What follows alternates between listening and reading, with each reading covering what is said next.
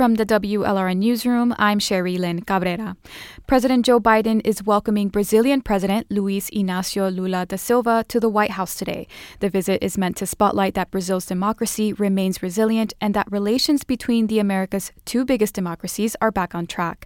It comes just over a month after thousands of supporters of Brazil's former president, Jair Bolsonaro, stormed the Capitol a week after Lula's inauguration. Bolsonaro is being investigated for any role in inciting that uprising. And Florida lawmakers gave final approval today to a bill that will help the statewide prosecutor investigate potential election crimes. It now goes to Governor Ron DeSantis. The measure seeks to ensure that the statewide prosecutor, who is part of the Attorney General's office, has wide jurisdiction in investigating allegations of election wrongdoing. It will allow the statewide prosecutor to investigate election cases that have affected two or more judicial circuits. This is WLRN News. I'm Sherry Lynn Cabrera.